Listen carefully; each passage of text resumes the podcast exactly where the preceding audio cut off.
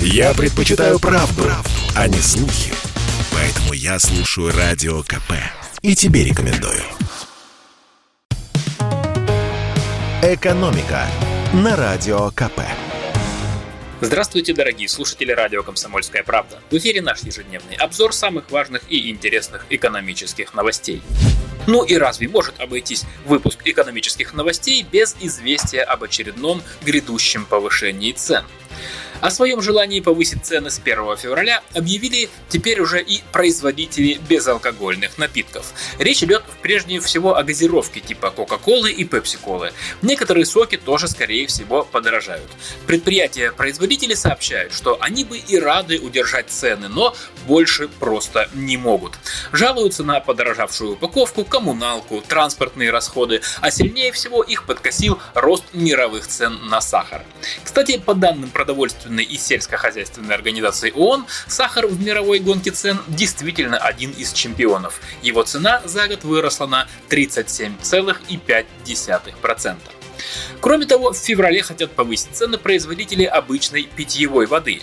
Никакого сахара там, конечно, нет, но есть транспортные расходы и затраты на упаковку, которые тоже растут. Кроме того, в России вводится обязательная маркировка бутилированной воды, и это обязательно отразится на цене. Ну и еще подорожает кофе. Компания Якобс грозит увеличением цен на 10, а то и 25%. Другие производители, скорее всего, тоже подтянутся. Это прогнозировали еще в прошлом году. Из-за заморозков в Бразилии на рынках начался дефицит кофе. Зерна взлетели в цене, и вот все это докатилось до наших прилавков. В Министерстве сельского хозяйства пытаются успокоить россиян. Вот как там прокомментировали ситуацию. Дескать, высокие темпы роста цен на продовольственные товары – это мировой тренд. Но в России так говорят в Минсельхозе, рост цен носит значительно менее выраженный характер. В общем, мое дело процитировать.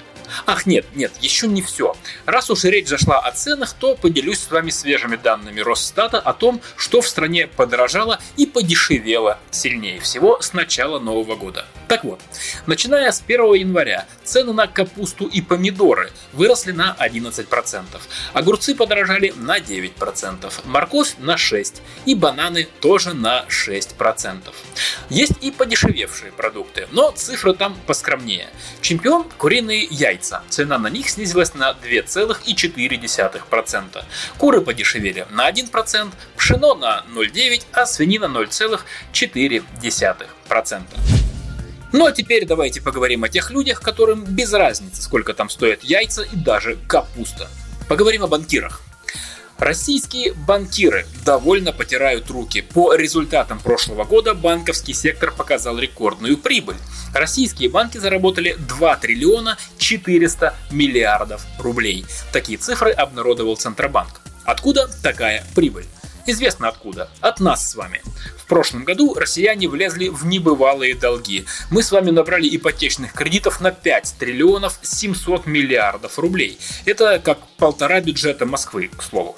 Напомним, в прошлом году на рынке недвижимости случился настоящий бум, во многом из-за низких ставок по жилищному кредиту. В первой половине прошлого года ипотеку давали всего под 6,5% годовых. К концу года ставки полезли вверх и уже превысили 10%. Однако при определенных условиях льготную ипотеку все еще можно взять на очень выгодных условиях под 7% что многие и делали. Именно в минувшем декабре в Москве был поставлен рекорд по количеству ипотечных сделок.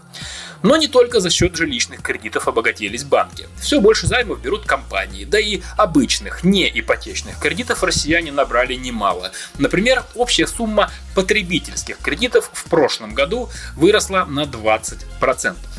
Откуда у нас такая тяга жить взаймы? Для нас все по полочкам разложил директор Института стратегического анализа компании «Финансовые и бухгалтерские консультанты» Игорь Николаев. По его словам, все последние годы у нас в стране большие проблемы с доходами населения. Были, конечно, периоды, когда они немного росли, но на отрезке в 10 лет они заметно просели, а цены при этом растут. И всем нам хочется поддерживать и привычный уровень потребления, потому и влезают люди в кредиты. Государство тоже обеспокоено этой ситуацией ситуацией. Эксперты Центробанка отмечают, общая сумма займов растет быстрее, чем доходы людей. Россияне все сильнее влезают в кредиты и есть большие сомнения, что многие заемщики смогут их вернуть. «Экономика» на Радио КП.